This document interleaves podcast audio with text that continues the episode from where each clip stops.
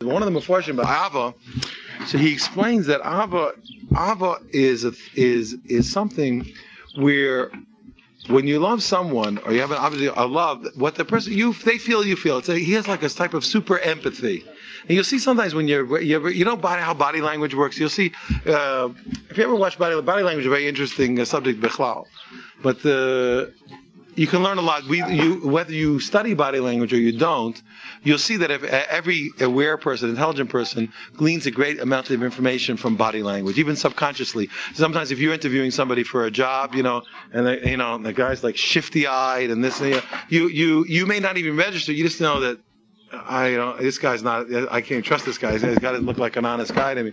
And you may not know the science of what you felt, you know, saying, but if you would sit down and really study it, you realize that the guy somehow he didn't focus. He looked as there. There's a million little clues that body language gives a person, you know, that that uh, that tips off. There's certain things we know intuitively. You just know I don't know what it is, but I just uh, that we definitely shouldn't hire that guy. You just know something's wrong. Sometimes you can, sometimes you can quantify it. Even things like you'd be amazed. You know, you know, especially you know, things like you know, a person's hair stands on end. There's actually a physiological thing. People's hair does stand on end. By the way, it actually happens. There's actually something happens in the scalp. There's certain things that take place. People, uh, certain craziness makes frizzy hair. No problem present conflict. Excluded. But there, there's certain things that happen. You know, saying that uh, there's certain things that are physiological. Anyway, there's studies. If you studied, if you'd actually think about it. So different things is there's sympathetic postures, or for example, Chazal talks about body language just see what I'm talking about in a second. Chazal talks. We have halachas that have to do with body language. The way you stand when you pray, for example, we don't, or the way we stand b'chlal, we don't, we don't walk around in a haughty, in a haughty pose. When we pray, we pray in a humble, from a humble, uh, a humble stance. We don't have our, we, our body should not belie uh, belie the feelings that we would like to project, and hopefully the feelings that we actually have. Forget about projecting them.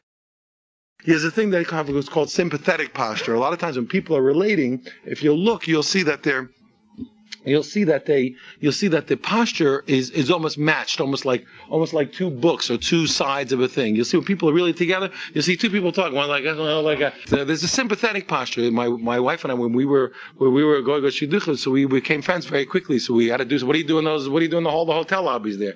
So we used to watch the other shidduchim see what they were doing. And so we, we would look so you could see we could see from the body part first of all we look and say you dummy you've been sitting 30 minutes buy her a drink what's the matter? But we we watch out. We look from the body posture. You could get you get a look in one second. If you're expert, you take a look. You say, "It's never to be. That's forget it. They're never to be. That's not happening. That shit is never to happen." And sometimes you look and you see it's, it's making it in one second. Just when you don't have to hear anything, you can look and see the posture of people. So a lot of things, certain things tell you certain things. There's a stance, there's a sympathy and empathy. That that's automatic. And one of this, I tell you, I can't remember who it is. One of them before it's so long, I can't remember who said it. But you talk about love. When you when you love somebody, what happens? That that what they feel, you feel. You know, you try and get, I want to try and get it. Look, can you try and relate to me? Try and get into my shoes. That's one thing. That's a level, but that's not the level that we call love. It's a, it's a very good level, by the way. You try, try and empathize, try and get it. But there's not, when you love somebody, you know what happens? It's real. You'll see what happens. When you love, when you adore someone, when you really love somebody, when that person walks into the room and they're smiling, you know what you do? You start smiling. They, they, they walk in, you, you, you know that we do. So you say, "Hey, uh, what are we smiling about?" they come through. you like, you like, oh, what's so funny? By the way, what are we laughing about? I don't know. They're laughing. You're laughing at a person you love because it's true. A person you love. They walk in the room. They they're sad. You understand? They're sad. Or they they come and they're frowning. They're, or they're crying. You oh, what's the matter? You know what? Are you doing? How come you're frowning? How come you're because you're in love? That's why. When a person because they're sad, you're sad. You're, they're happy. You're happy. There's a it's a it's a type of super of super duper empathy. It's only beyond. You know, so takes place. Over here, what do we what do we speak about the last couple of days? This is that this last level of of a kina or a jealousy for the sake of God. It, we're talking about a form. We're talking about a, we're talking about a form of of love. Is uh, love. It, it, it, just does it just doesn't happen. Therefore, and if the one you, if the one you love, I told you, if the one you love is an elephant, the one you love is is is is who, who's the biggest lion? Leo. You understand? Is a 500 pound. Have you ever seen a, a lion close up? By the way, they just the sound of their feet on the ground is frightening. Boom! Just when they hit the ground, you could you could melt from fear. And imagine the one you love is a lion. A five, how much lions weigh? They more will find a pound weight a lot. Uh, you love a lion. You're a mouse, okay? And you're in love with a lion. And now somebody comes and threatens the lion. Who threatens lions? I don't know. Dummies. Okay, ready? Somebody comes and threatens the lion. You know, saying, you know, and the lion go, and you're a mouse. What do you do?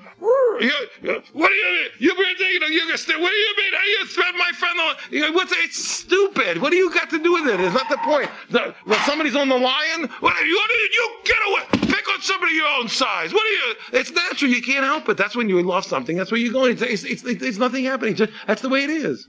You run into you run into battle. The thing you love is eighty billion times bigger than you, and you run into battle to defend it. It has nothing to do with anything. It's beyond. It's beyond. It's beyond. It's, see, I don't want to call it empathy. It's beyond empathy.